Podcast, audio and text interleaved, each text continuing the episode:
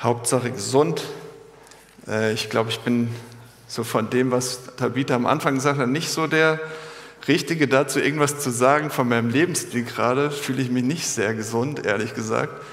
Aber es ist ja ganz gut, dass wir das Thema jetzt so drehen, äh, dass wir eher fragen, wie kann denn Kirche gesund sein? Also Kirche ist ja ähm, Organismus, ja, ist natürlich auch eine Institution, eine Organisation, auch ein Organismus und muss genauso gehegt und gepflegt werden, wie eigentlich dieser Körper äh, gepflegt werden müsste und Bewegung braucht und all diese Dinge und wie wir mentale Pflege und ähm, Pausen und also das ist doch die, die, die Basis, so Gesundheit, damit wir leben können, was tun können. Und alle, die nicht Gesundheit erleben oder große Einschränkungen, wissen genau, was das bedeutet, gesund zu sein und fähig zu sein, ähm, Dinge zu tun und Freiheit zu haben oder eben nicht mehr eingeschränkt zu sein. Und ähm, ja, und für Kirche ist es tatsächlich so, gibt es auch Gesundheitsfaktoren, kann man das mal so nennen, die wir uns ein bisschen angucken wollen. Wie kann dieses Geflecht aus Menschen, ja, also Kirche ist erstmal eigentlich sind die Menschen, diese, dieses Gebilde aus Menschen, wie kann sich das gesund entwickeln? Wie kann das, wie kann das aufatmen? Wie kann das blühen? Wie kann das äh, leben? Wie kann das aufleben? Ja? Und da gucken wir uns heute zuerst eben diesen einen Faktor an, diese eine Sache, gesunde Theologie. Und dann denkt der ein oder andere, ach du meine Güte, erstmal ein Fremdwort, Theologie. Was soll das? Diese, ne, diese kopfgesteuerten, sagt der Hase manchmal ganz gerne, diese Akademiker, diese kopfgesteuerten. Äh, warum hier Theologie? Warum so ein Fremdwort? Eigentlich ist es eine Zusammenfassung, immer so Fachwörter für etwas Größeres, für ein Konzept oder für was, was sich so bewährt hat über die Jahrhunderte vielleicht. Und zusammenzufassen, diese ganze Lehre von Gott, also nicht Lehre mit EE, sondern also Lehre, ja, also das Studium von Gott. Wer ist Gott? Was können wir überhaupt über ihn sagen und wissen? Und ähm, wir sagen ja ganz gerne Hafen, Kirche für die Stadt. Ja, welchen Gott, also wer ist das denn, den wir wollen, dass er sich den Leuten vorstellt, unseren Freunden, Nachbarn, Kollegen? Von wem reden wir eigentlich? Was ist denn meine Sicht oder unsere gemeinsame Schnittmenge als, weil wahrscheinlich gibt es hier so viele Sichtweisen auf Gott wie Personen, aber was ist denn die Grundlage, wenn wir über Gott reden? Über welchen Gott reden wir denn? Welchen Gott wollen wir denn, dass die Leute ihn treffen und ihm begegnen durch den Hafen? Ich komme aus einer Tradition, wo Theologie sehr kritisch gesehen wird. Ja? Also äh, Theologie, so wie ich gerade gesagt habe, oh, das ist ein Fremdwort, das, das ist verkopft, das, sind, das ist irgendwie nicht mehr so bodenständig. Ja? Also ich komme aus einer Tradition, wo es darum geht, das Herz, ja, die Beziehung zu Jesus, so diese Frömmigkeit, Vertrauen, Liebe, all diese warmen, wärmeren Dinge und nicht so dieses Verkopfte. Also für für Leute in meiner Herkunft war das so, in, in meinem Umfeld, das ist irgendwie so, das sind die Leute in diesem Elfenbeinturm, mit denen, das, das, das hat mit dem echten Leben nichts zu tun. Das ist eigentlich so eine verkopfte Ablenkung ja, von dem wirklichen Glauben auf dem Boden. Vielleicht seid ihr, vielleicht tickt ihr so ein bisschen ähnlich. Vielleicht auch überhaupt nicht, ist auch voll okay, weil jeder von uns hat eine Theologie. Jeder von uns hat irgendein Bild von Gott, egal was ihr glaubt. Auch wenn ihr heute irgendwie so reingerutscht seid äh, durch Besuch äh, der, für die Segnung oder einen Freund, Freundin besucht oder einfach hier reingestolpert seid, ihr wisst gar, also ihr seid nicht in der Kirche und äh, glaubt, wisst nicht, was ihr glaubt oder glaubt nichts. Also, also ihr habt auch ein Bild von Gott. Ähm, selbst, also alleine wenn ihr Simpsons geguckt habt, ähm, habt ihr ein Bild von Gott. Ich habe gerne Simpsons geguckt, fand es immer lustig, diese gelben Comicfiguren. Und das Bild, was ihr da von Gott bekommt, bekommt ihr durch Ned Flanders. Und das ist nicht so ein schönes Bild, ehrlich gesagt. Also der ist so ein bisschen nervig, verklemmt, angestrengt, freundlich. Der muss ja, weil er ja Kirchgänger ist, sehr moralisch.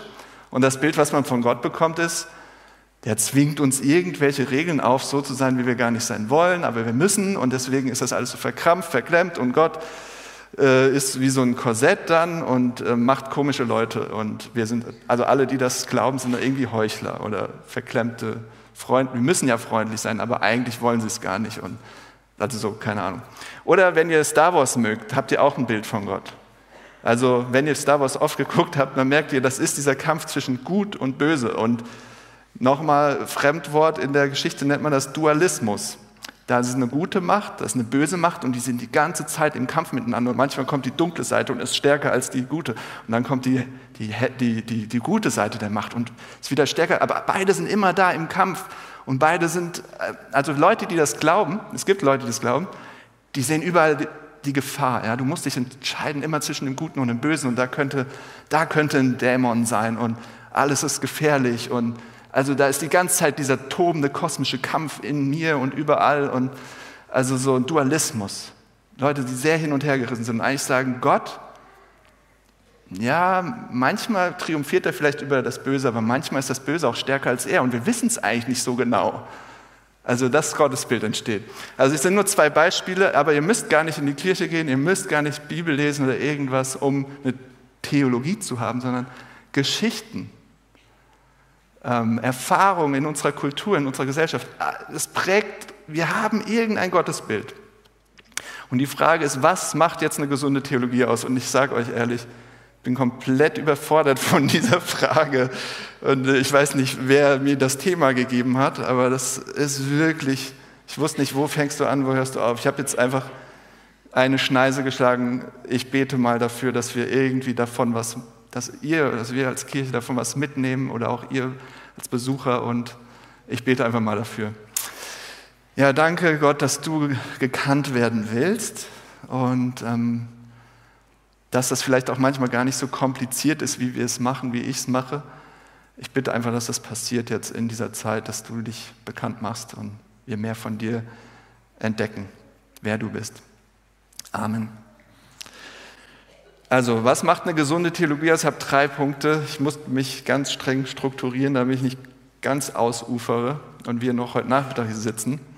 Also, ein Gedanke war nicht vom Pferd fallen. Ja, das ist ja bei jedem Thema eigentlich so, aber ich sage euch dann, was ich damit meine. Gott ist persönlich und Gott macht sich verständlich. Also, ich werde nicht so viel darüber mit euch reden, wie ist denn jetzt Gott ganz genau? Also alle seine Eigenschaften und so weiter, nicht so stark, sondern eher, ja, wie können wir ihn denn kennen? Also wie kann man ihn kennen? Und ähm, nicht vom Pferd fallen habe ich, äh, diese Gedanken haben mich nicht losgelassen bei dem Thema, weil in der Geschichte gab es immer zwei Richtungen, zwei Betonungen. Und die gibt es auch hier in der Gemeinde und die gibt es in der Kirchenlandschaft. Und zwar Orthodoxie, wieder ein Fremdwort, die richtige Lehre, also es geht um den richtigen, das richtige Verständnis von Gott. Ich sage es mal so, Gott zu definieren. Also Gott ist und wir müssen es genau richtig verstehen. Also der Verstand ist wichtig, die Lehre, das aufzuschreiben. In der Geschichte gab es die Scholastik im Mittelalter, die das durch, mit griechischer Philosophie, mit Erkenntnistheorie versucht hat, Gott zu durchdenken, Glauben zu durchdenken. Und das ist sehr, sehr wertvoll. Also ich, ich hoffe, ich mache jetzt nichts in eine Richtung schlecht. Also es gibt natürlich die Universitäten, Bücher, ganz viele Auswüchse von Versuchen, Gott mit dem Verstand zu begreifen, zu durchdenken und das mal auszuformulieren. Und das ist absolut wichtig und wertvoll. Und dann gibt es diese andere Seite, wo es mehr um die Erfahrung geht. Ja? Also im, äh, in, der, in einem gewissen Abschnitt der Geschichte, der Kirchengeschichte, hat man das Mystizismus genannt. Also Gott mehr zu erleben, zu erfahren, zu spüren, Empfindungen. Ähm, ja, also mehr die Gefühle, ja, dass Gott ist erfahrbar. Das ist doch wichtig. Nicht, wie wir über ihn denken. Ja, das kann, ist doch am Ende egal. Also ich sage es mal ein bisschen übertrieben, aber es gibt wirklich so diese zwei Richtungen. Und ein aktuelles Beispiel wäre so, sag ich mal, die Bewegung von ähm, moderner Kirchenmusik. Natürlich steckt da auch immer was drin, was, wie man Gott beschreibt, aber ich sag mal, wenn man jetzt diese Bewegung nimmt, gibt es da manche Extreme, wo es nur noch darum geht oder sehr stark darum geht, Gott zu spüren in dieser Musik. dass wir mit unseren Emotionen ihn spüren, dass das gute Songs sind, gute Texte sind, dass das eine gute Erfahrung ist und wir spüren und erfahren Gott. Aber was da eigentlich genau für eine Lehre dahinter steht, ach, es geht doch um die Erfahrung, oder? Dass, dass man Gott treffen kann, dass man ihm begegnen kann. Also wir haben diese zwei Richtungen und ich äh, glaube, wichtig ist, gar nicht zu sagen, oh, jetzt müssen wir einen Kompromiss finden, irgendwo in der Mitte, sondern wohin tendierst du? Wohin tendiere ich? Also versuche ich das eine, versuche ich was gegen das andere auszuspielen oder bilde ich mir vielleicht sogar was drauf ein, mehr so ein bodenständiger Erfahrungsmensch zu sein und nicht so ein verkopfter, oder bilde ich mir was ein, was ich alles schon durchdacht und erkannt habe? Also wo trete ich rein vielleicht in eine Falle und spiele das auch gegeneinander aus? Ähm, ich muss euch auch äh, äh, Anwendungen dazu geben, also konkret. Wie viele Gespräche habe ich in, in, in dieser Gemeinde, also vorher oder auch, dass Leute mir sagen, nee, also was du jetzt da sagst von der Bibel, so habe ich Gott nie erlebt. Wie oft habe ich diesen Satz gehört? Und das ist einfach eine Anwendung von, das ist eine Theologie, also eine Sicht von Gott aufgrund von persönlich individueller Erfahrung. Und das ist an sich noch kein schlimmer Satz, so habe ich Gott noch nie erlebt. Aber es wird ein schwieriger Satz, wenn er sagt, dann kann Gott auch nicht so sein. Weil dann ist Gott subjektiv, oder? So wie du ihn erlebt hast, wie du ihn spürst. Und wenn du ihn nicht so erlebt und nicht so spürst, dann kann er nicht so sein. Also du, du steckst Gott in eine Box deiner Erfahrung, deines Erfahrungshorizonts und sagst, so muss er sein. Anderes Beispiel von ähm, einem Hamburger Musiker und Songschreiber Arne Kopfermann. Einige von euch kennen ihn. Der viel geistliches Liedgut geschrieben hat so in den letzten Jahren. Der, oder Jahrzehnten schon, muss man sagen. Ja, der eine Erfahrung in seinem Leben gemacht hat, dass dieser, sein ganzes Gottesbild in Frage gestellt hat und auf den Kopf gestellt hat. Und zwar ist seine Tochter gestorben. Und er konnte mit den, dem Gottesbild, was er bis dahin hatte, nichts, das hat nicht mehr gegriffen mit dieser Erfahrung. Also er hat voller Zweifel natürlich und Schmerz und Klage ähm, und Gott nicht mehr verstanden. Und ich glaube, dass das eine Glaubenserfahrung ist, an so eine Punkte zu kommen, weil Gott eben nicht nur so groß ist wie unsere Erfahrung. Und er hat Gott komplett nochmal anders kennengelernt als wirklich den, den Gott, den man nicht unbedingt immer versteht und fühlt. So, ja? Sagen wir heute so gern, das fühle ich nicht. Ja, wenn Gott Gott ist, fühle ich ihn oft nicht, weil er einfach nochmal so anders, so viel größer und so viel geheimnisvoller ist, als ich ihn. Er ist halt nicht, und das hat er in einem Artikel ganz schön geschrieben, Arne Koffermann, er ist halt nicht der happy, clappy Gott, der immer alles, äh, alles, alles komfortabel, weich, schön, gemütlich für uns macht. Das heißt, dass er ein guter Vater ist, heißt nicht, dass alles hier super läuft für mich und alles immer Freude, Friede, Freude, Eierkuchen. Nein, und das musste der hart lernen. Und ich glaube, es ist für jeden eigentlich, der Gott auf der Spur sein will, wissen will, wer Gott ist, kommen diese Momente, dass wir enttäuscht sind von Gott, aber eigentlich enttäuscht, weil wir ein zu kleines Bild von ihm hatten, ihn in irgendeine Kiste gesteckt haben, unsere Erfahrungen zur Grundlage der Theologie gemacht haben. Und natürlich gibt es auch das andere Extrem, dass wir unseren Verstand zur Grundlage unserer Theologie machen, was wir von Gott verstehen können. Und das ist, ich versuche das mit einem Bild zu beschreiben, was ich ganz gerne manchmal benutze. Das ist so ein bisschen so wie, ähm, wir haben äh, in der Schule, ich hatte Musikkurs, also ich, hab, ich musste händeringend nach Fächern suchen, womit ich Abitur machen kann und da war Musik ganz gut. Ich habe gerne Musik gemacht.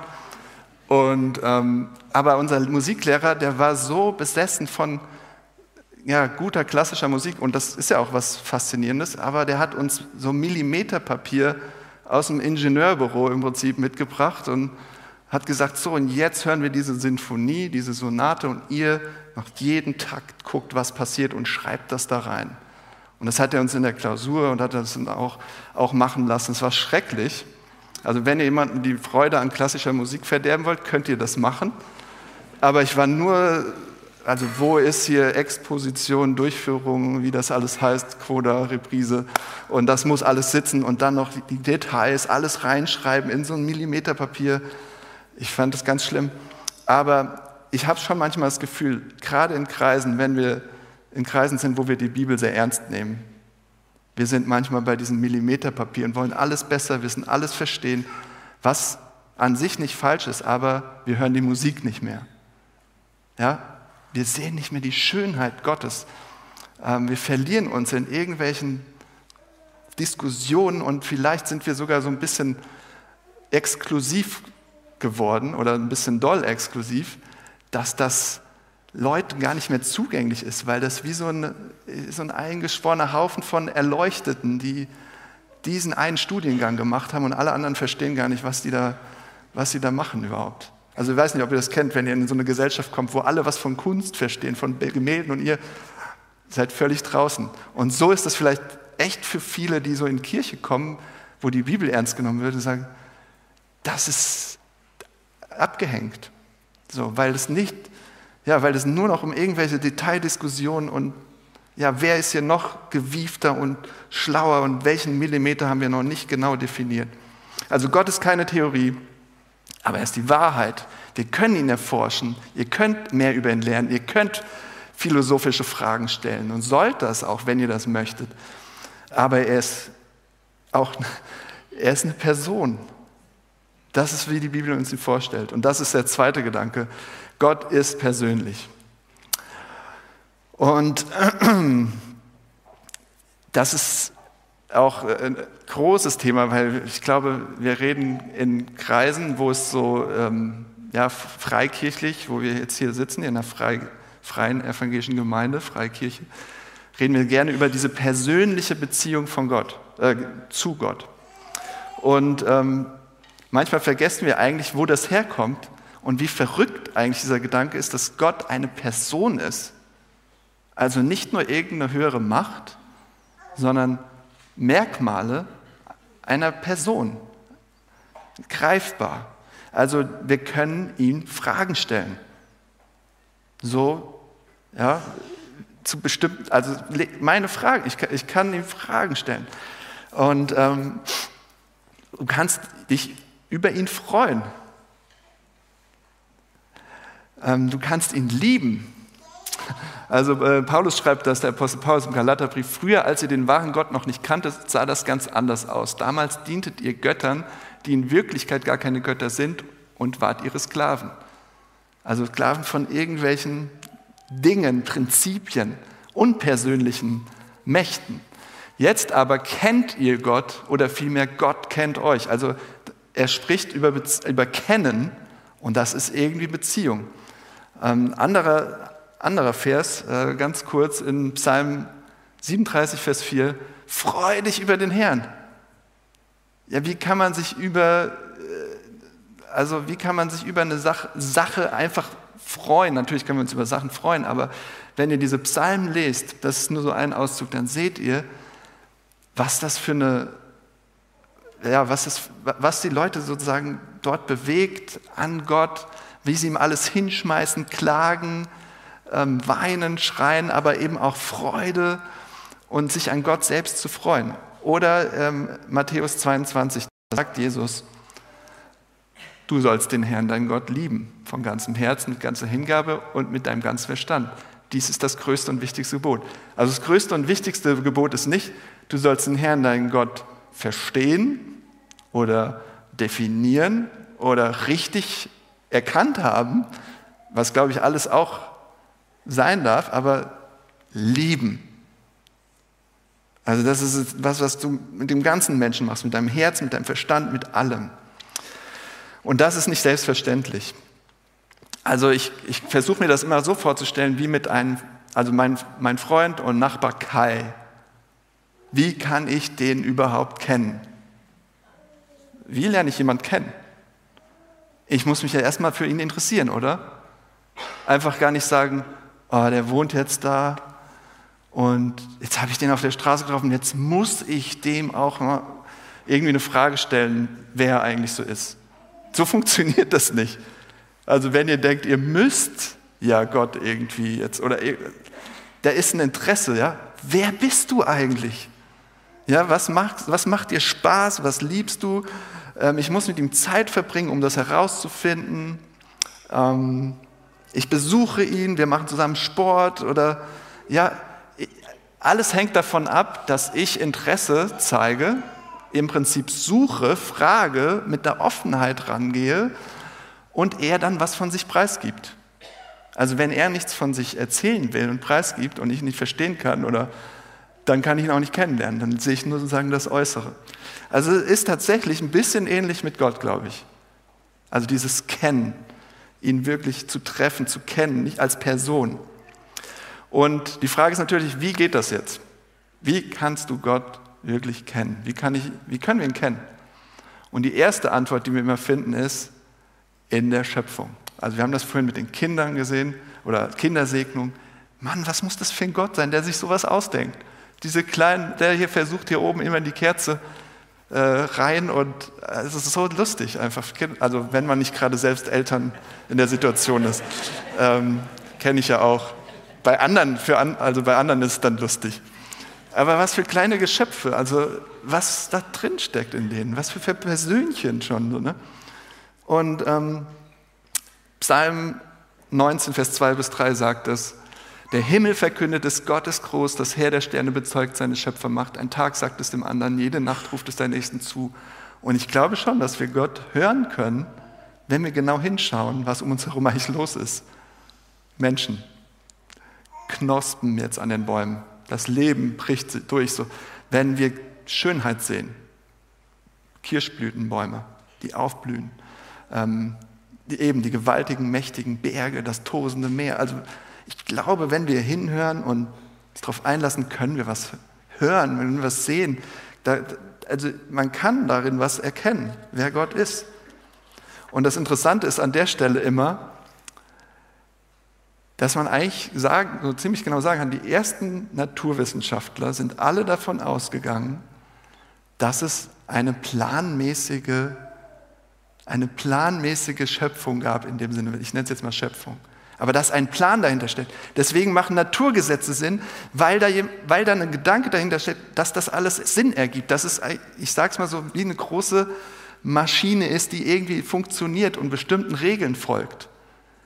Also dahinter ist der Gedanke, da ist ein vernünftiger Gedanke dahinter, ein vernünftiger Kopf, wie man den jetzt auch nennt, aber da ist ein Plan, da ist eine Idee dahinter und deswegen können wir diese Welt erforschen, entdecken und Regelmäßigkeiten finden. Also schau dir die Welt an um dich herum, da ist Vernunft, da, sind, da ist Kreativität, Funktionalität, Schönheit, Liebe zum Detail. Und gleichzeitig wirst du aber auch sehen, da ist vieles totales Chaos und Zerfall. Und was soll man denn daran jetzt sehen? Ist es doch Dualismus, ja, Kampf gut gegen böse? Oder äh, was sollen wir denn an dem Ganzen sehen, was so kaputt ist? Und deshalb hat man immer in der äh, Theologiegeschichte gesagt, es gibt diese allgemeine Offenbarung, also dass ihr in der Schöpfung sehen könnt, ja, da sieht man schon ganz viel von Gottes Art und Wesen und Größe, wenn ihr seine Schöpfung seht. Es spiegelt sich sozusagen darin, wer er ist, aber es bleibt missverständlich. Es ist nicht genug.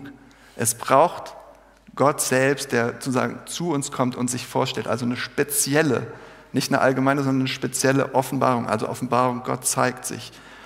Und da kommt dann die Bibel ins Spiel. Also für Christen natürlich die Bibel, ja, dass sie redet, also dass, dass Gott verstanden werden will. Also Sprache, wir können natürlich heute Sprache so weit konstruieren, dass wir sagen, wir können nichts mehr wissen. Ihr könnt nichts von dem verstehen, was ich sage, und ich kann nichts von dir verstehen, und wir schweben alle, weil alles dekonstruiert ist und nichts weiß, nichts Genaues weiß man nicht wer du eigentlich bist und wer ich bin, das kann man gar nicht herausfinden. Also es gibt so eine Philosophie, ne? es bleibt alles vage. Aber Sprache will verstanden werden. Gott will verstanden werden. Deswegen ist sein Wort so wichtig. Und er gibt uns keine Liste mit Charaktereigenschaften. Ach, übrigens, also wie in so einem Bibellexikon vielleicht, so bin ich, ich bin allmächtig, ich bin heilig, ich bin, sondern was sehen wir in der Bibel? Gott gibt uns eine Geschichte. Gott schreibt eine Geschichte zwischen ihm selbst, es geht um ihn, aber nicht nur um ihn, sondern zwischen ihm und seinen Menschen. Also es ist eine Geschichte zwischen ihm und anderen. Und vielleicht kennt ihr das, wenn ihr jemanden wirklich kennenlernen wollt, guckt, wie diese Person mit ihrer Familie interagiert oder mit Freunden. Ja, am besten zusammen ja in Urlaub fahren und gucken, wie geht diese Person mit anderen Leuten um und andere Leute mit dieser Person. Und daran, und so zeigt sich Gott letztlich. Ja, er stellt sich uns vor durch sein Wort, nicht durch einen Lexikonartikel, sondern durch eine Geschichte zwischen ihm und seinen Menschen. Dass er sie im Prinzip aus, aus seiner Kreativität heraus, aus dem Überfluss von Liebe geschaffen hat. Und sich darüber gefreut hat. Also das ist Segen, zu sagen, das ist mir gut gelungen, ihr seid mir aber gut gelungen. Und dass, dass er uns ein perfektes Zuhause geschaffen hat, in dem Harmonie herrscht, in dem wir versorgt sind, in dem Sicherheit ist, in dem alles im Einklang miteinander ist. Und dann geht die Geschichte weiter, dass wir das alles verlieren, dass das alles zerbricht. Also das nennt die Bibel ja Sünde, dass das, dass das ähm, dass wir eine Entfremdung erleben, dass es auseinandergerissen wird, Gott und wir, und dadurch auch so ein Riss überall entsteht, durch uns durch, durch Beziehungen durch, unsere Beziehung zur Schöpfung, unsere Beziehung zueinander, unsere Beziehung zu uns selbst, unsere psychische Gesundheit, alles ökonomisch wird, also ja, alles, alles wird äh, zerbricht und es wird vergänglich.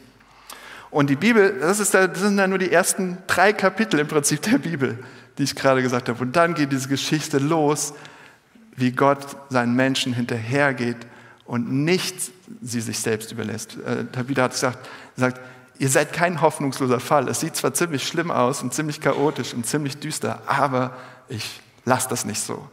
Also Gott geht hinterher, er kommt raus zu Adam in den Garten, geht hinterher, spricht mit ihm macht ein Versprechen und handelt. Und das ist die Geschichte eigentlich, das komplette Alte Testament, dass Gott sich Abraham und damit ein Volk erwählt, um das wiederherzustellen, was kaputt gegangen ist. Also das ist der große Bogen. Ja? Und das Neue Testament, dieser zweite Teil der Bibel, ist dann im Prinzip, wie sich das erfüllt. Also wir sehen, das Volk Israel hat diese Bestimmung und manchmal blitzt es so auf, was Gott mit ihnen vorhat, aber oft scheitert es. Und es bleibt so eine Sehnsucht. Wann wird diese Wiederherstellung kommen, die Gott versprochen hat? Wann wird sich das erfüllen? Und das mündet alles sozusagen in Jesus Christus, in seiner Geburt, dass er kommt und sagt, jetzt geht es los. Jetzt beginnt die Wiederherstellung. Jetzt wird alles neu. Und dann ist Jesus gestorben. Ostern letzte Woche auferstanden. Und wir sehen, was möglich ist. Der Tod ist besiegt. Es wird alles in Ordnung kommen. Aber er ist in den Himmel gefahren, hat den Heiligen Geist geschickt, Gemeinde, Kirche ins Leben gerufen, damit, warum? Damit wir seine Stellvertreter hier sind und das bekannt machen, was er getan hat. Diese gute Nachricht, dass er der König ist, der kommt, alles neu macht, alles in Ordnung bringt. Damit wir das nicht nur sagen, sondern leben, ausleben als sein Leib, seine Hände, seine Füße, seine Augen, seine Ohren sind in dieser Welt, bis alles gehört haben.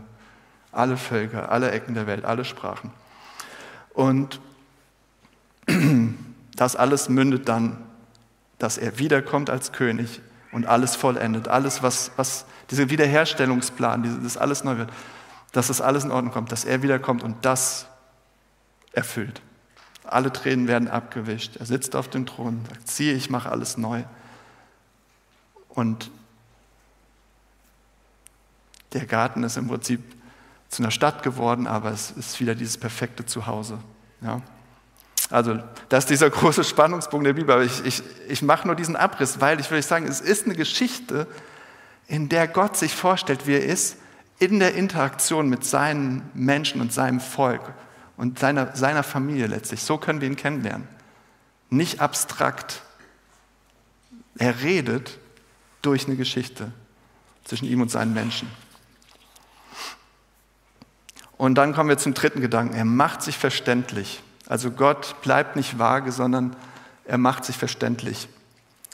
Also das ist der Punkt, dass, was ich meinte, wenn ihr jemanden kennenlernen wollt, es muss, der andere muss was von sich preisgeben, sonst lernt ihr diese Person nicht kennen. Und bei Gott ist es noch mehr so, weil wir sehen das, je mehr wir uns versuchen, zu Gott hochzuarbeiten, desto verrückter wird's.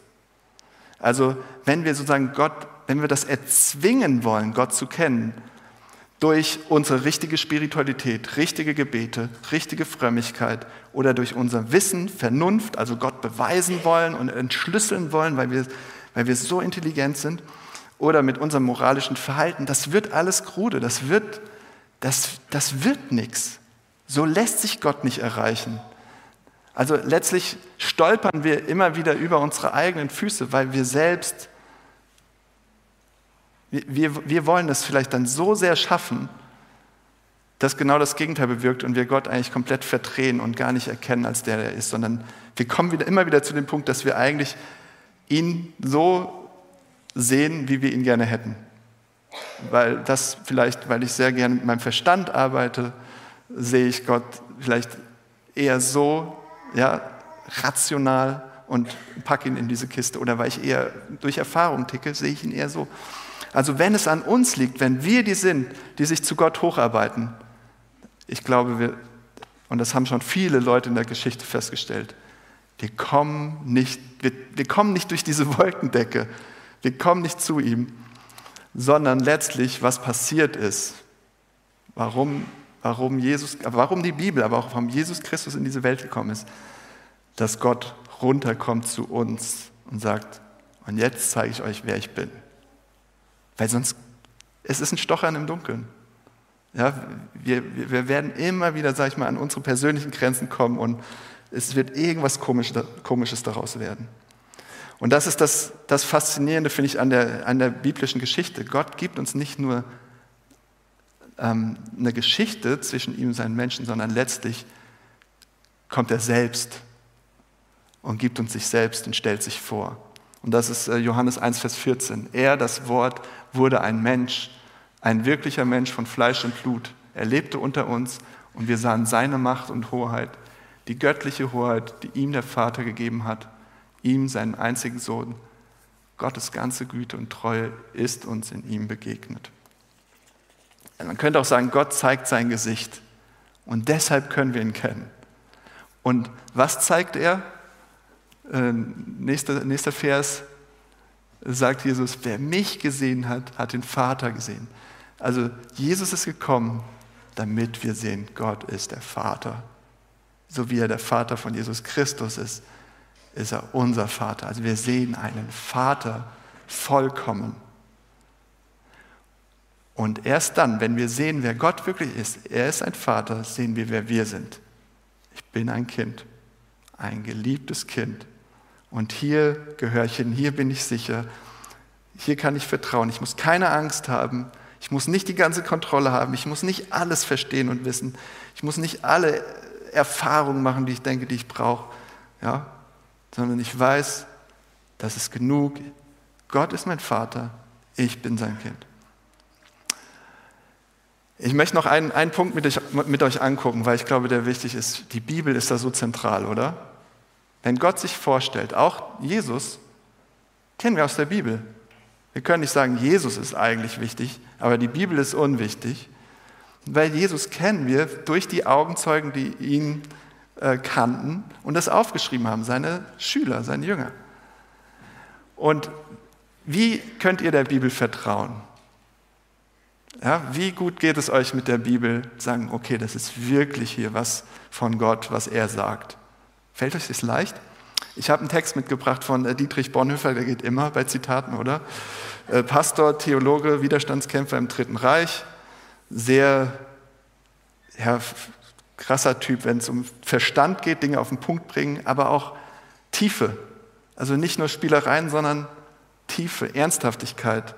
Und er schreibt an seinen Schwager am, im August 1936, also in dem Jahr, als der Zweite Weltkrieg begann schreibt er an seinen Schwager Rüdiger Schleicher, der mit der Bibel nichts anfangen konnte. Es hat mir irgendwie nochmal voll geholfen, wie er versucht, es zu erklären, und vielleicht hilft es euch ja auch, was also was für ihn ein guter, hilfreicher Umgang mit der Bibel ist und warum sie vielleicht auch für manche ein Buch mit sieben Siegeln ist, wo sie null äh, drankommen. Also ich, ich lese das jetzt einfach mal mit euch zusammen.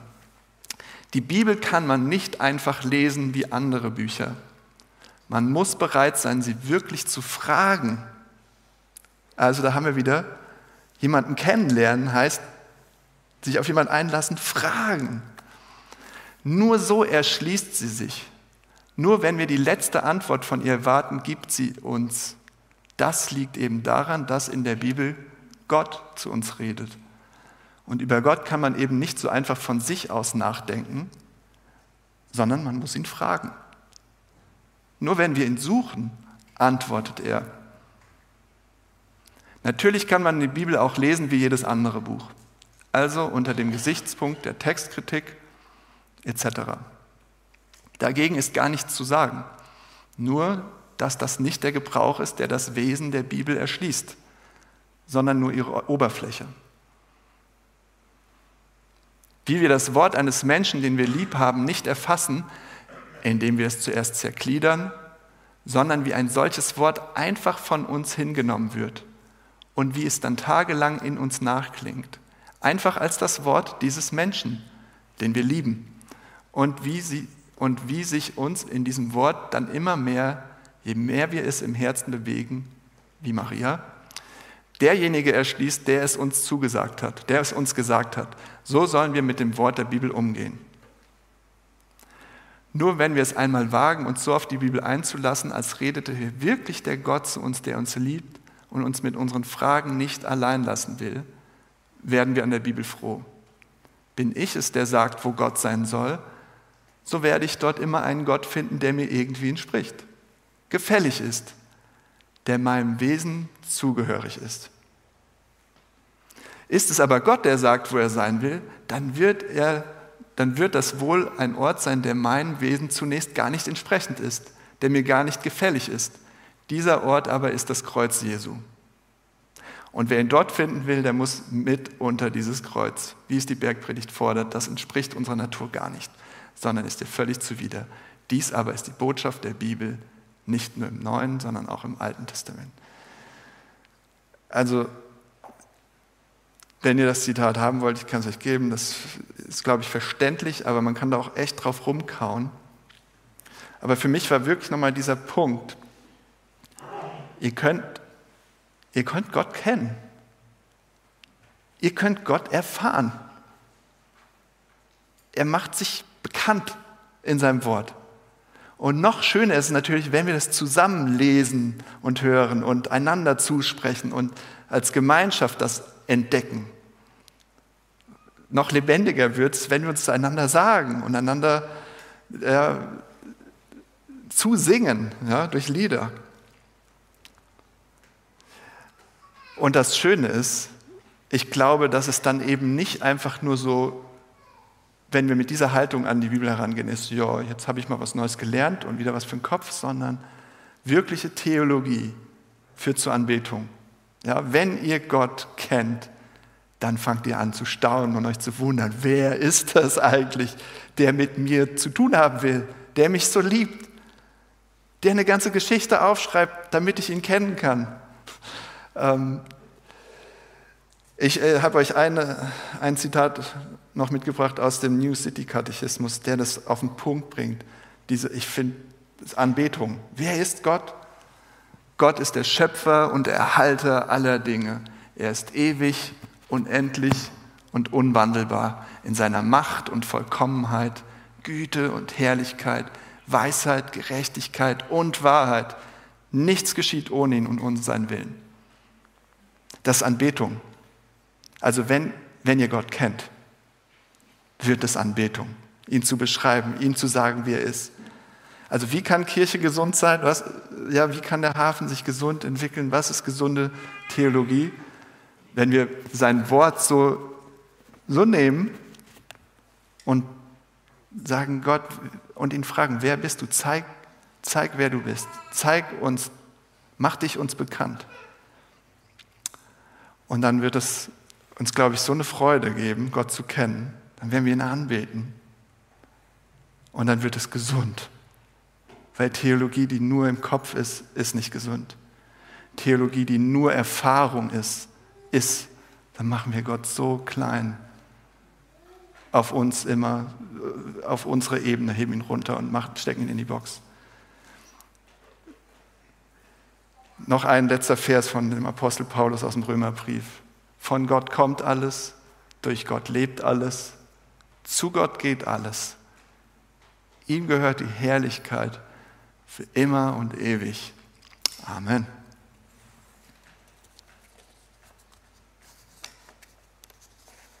Ich bete nochmal. Jesus, du hast gezeigt, wer der Vater ist. Du hast den Vater gezeigt. Und ich danke dir, dass du uns dein Wort schenkst, dass du das lebendige Wort, das Fleisch geworden ist, der, der Mensch geworden ist, Gottes Sohn, der uns die Güte und Freundlichkeit und die Hoheit und Macht Gottes gezeigt hast, dass, dass wir das, ja, dass wir dein Wort so in den Händen halten dürfen und es studieren dürfen, kauen dürfen, erforschen dürfen, aber letztlich noch viel wichtiger, äh, dass wir es befragen dürfen ähm, mit dieser Frage, ja, wer bist du Gott? Dass du dich uns, dass du dich uns vorstellst durch dein Wort. Und wir können das nicht einfach nur, weil wir so einen klugen Verstand haben, sondern ja, wir brauchen dazu deinen Heiligen Geist. Danke, dass du den gerne gibst, wenn wir kommen und fragen.